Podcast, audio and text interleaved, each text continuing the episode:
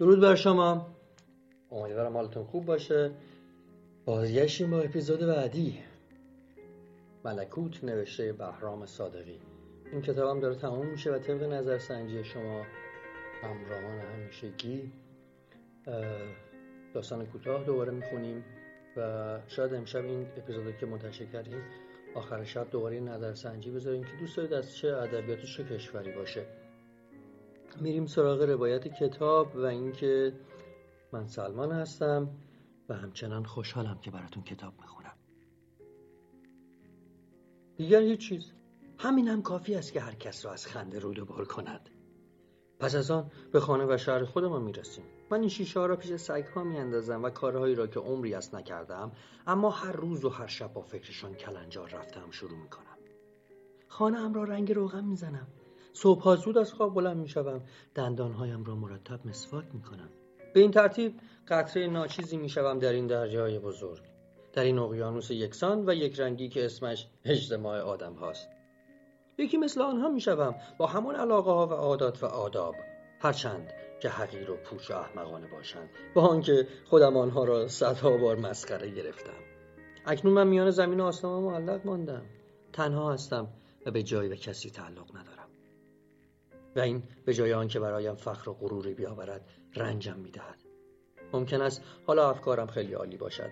آدم واقع بینی باشم که همه چیزهای باطل و پوش را احساس کرده است. و ممکن است کسی باشم غیر از میلیون ها نفر مردم عادی که مثل حیوان ها می‌خورند و مینوشند و جماع می‌کنند و میمیرند. همین هاست که عذابم می‌دهد و به نظرم پوچتر و ابلهانه تر از هر چیز میآید. اما از این پس من یکی از هزارها خواهم بود. یکی از میلیون ها و در طبقه جا خواهم گرفت و دیگر آسوده خواهم شد. مثل همانها می‌خورم و مینوشم و جماع می‌کنم و زندگی را جدی و واقعی می‌گیرم.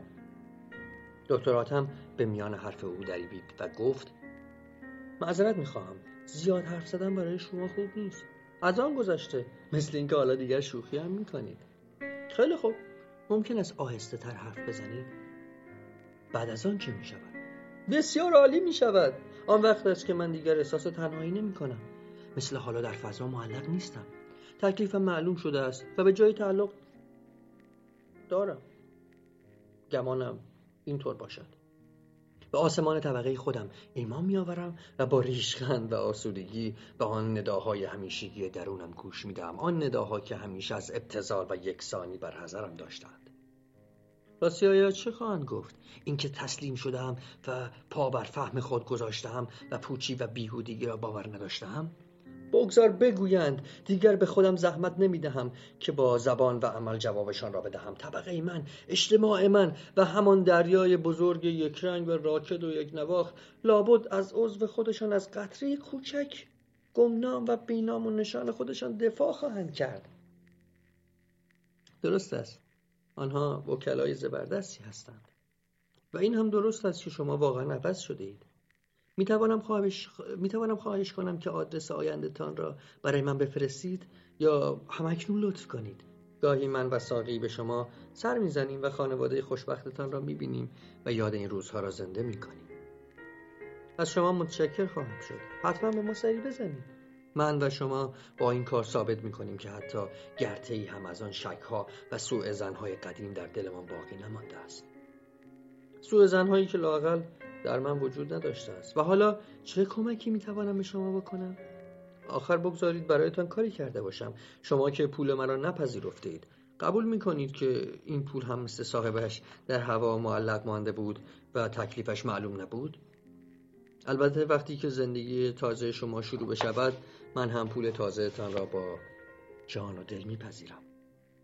درست مثل رژیم تازه ای است که در یک مملکت پدید می آید شما باید از نو سکه بزنید. مرا محفوظ می کنید اما بهتر از تربیتم کنید. دوایی بدهید که عمرم را طولانی کند و به مزاجم قوت بدهد و مخصوصا نه. بگویید چرا خجالت می‌کشید؟ می‌دانم که می‌خواهید زن بگیرید و بچه های زیادی به وجود بیاورید. و مسلما با وضع کنونیتان احتیاج به مداوا و تربیت دارید. بله باید, باید به من آمپول بزنید. یا چه می‌دانم؟ دوایی بدهید که نیروی بدنیم را اصلاح کند مخصوصا حالا که روحم آماده تحول شده است. من مخصوصا داروهای موثری دارم. اما اگر خودتان نمی‌گفتید هرگز از آنها حرف نمی‌زدم. چیست؟ شربت است؟ نه آمپول است. برای اینکه جذب روده شما ضعیف است. و داروی خوراکی به دردتان نمی‌خورد. به علاوه تاثیر آمپول زیادتر است. این آمپول ها درست یک هفته پس از تزریق اثر خواهند کرد و شما هم که شتاب زده اید و مهلتی ندارید و هرچه زودتر می‌خواهید زندگی جدیدتان را آغاز کنید. البته نوع دیگری از آن هم هست که تأثیرش دیررس است. نه نه نه. از همان زود در سا هر چه زودتر بهتر. میترسم که هر آن نظرم عوض بشود و باز مجبور شوم که همین زندگی مهنت بار و کشنده را ادامه بدهم. بنابراین آماده باشید. خیلی زود آنها را از مطب خواهم آورد. دکتراتم به چابکی بیرون رفت. میله در آینه روبروخ به خود خیره شد. هیولایی خسته. با خود فکر می‌کرد که تزریق این آمپول ها اولین مرحله رستاخیز اوست و پس از آن باید به دنیای تازهش قدم بگذارد. آری حیات تازه در انتظار اوست. روشن و آفتابی. بیان که حالا داشته باشد. فردا با شکو اینجا رو ترک خواهد گفت. لاقل یک هفته در راه هستند و پس از آن به خانه می‌رسند. راه از کنار کویر میگذرد و وقتی به منزل رسیدند تازه آمپول ها تاثیر کرده است. نعش پسرش را به خاک خواهد سپرد و همه نوشته ها و یادداشت های خود را و او را آتش خواهد زد. تفنگ شکاری را هم باید بشکند و دور بیاندازد پیپ پدرش را و دستمال های مادرش را هم باید. و بعد حیات تازه رو کند. حمام روزانه بگیرد و از آن دندانها و باقی مانده بدنش به خوبی نگهداری کند. عذر نوکرها و کلفتهای زیادی را بخواهد و حساب درآمد و املاکش را به دقت والیز و تصفیه کند. پس از آن نوبت نوبت عروسی و تشکیل خانواده است و راستی. تکلیف شکوه با وفا چیست؟ برای او هم باید زنی دست و پا کرد. زنی که آغوش گرمش پاداش یک عمر خدمت خاموشی و سکوت و فراموشی او باشد. دکتراتم به درون آمد و آمپول ها و سرنگ را روی تاخچه گذاشت. میله گفت راستی دکتر چطور است به شکو هم لطف بکنید؟ می‌دانید که او تاکنون رنگ زن را ندیده است و طعم بوسه و آغوش را نچشیده است. می‌خواهم برای او هم زنی بگیرم. او جوانی و نیرو و میل جنسی خود را به خاطر من تباه کرده است و من باید یک طوری جبران کنم. می‌خواهید به او هم تزریق کنم؟ مگر چه عیبی دارد شاید ضعیف باشد. دکتر به تلخی و سنگینی خندید. چهرش چنان در هم و تیره شده بود که میله را به وحشت انداخت. اما او خیلی قوی است. نمی‌خواهد دلتان به حالش بسوزد. شما از کجا می‌دانید؟ معاینهاش کردم. میله به دکتر آتم خیره شد. دکتر آتم چنان سرد و بی ایستاده بود که گویی مجسمه سنگی است و نباید از او انتظار توضیح و پاسخ داشت. میله حیرت و شگفتی خود را فرو خورد. دکتر آتم پیش آمد و آستینش را بالا زد. اینک هر دو در آینه روبرو و در شیشه های دق و پراکنده سخت جای گرفته بودند. میله پرسید در رگ می‌زنید؟ دکتر آتم به جای اینکه به او پاسخ بدهد زیر لب زمزمه کرد. از آن گذشته شکو باید مواظب حال شما باشد.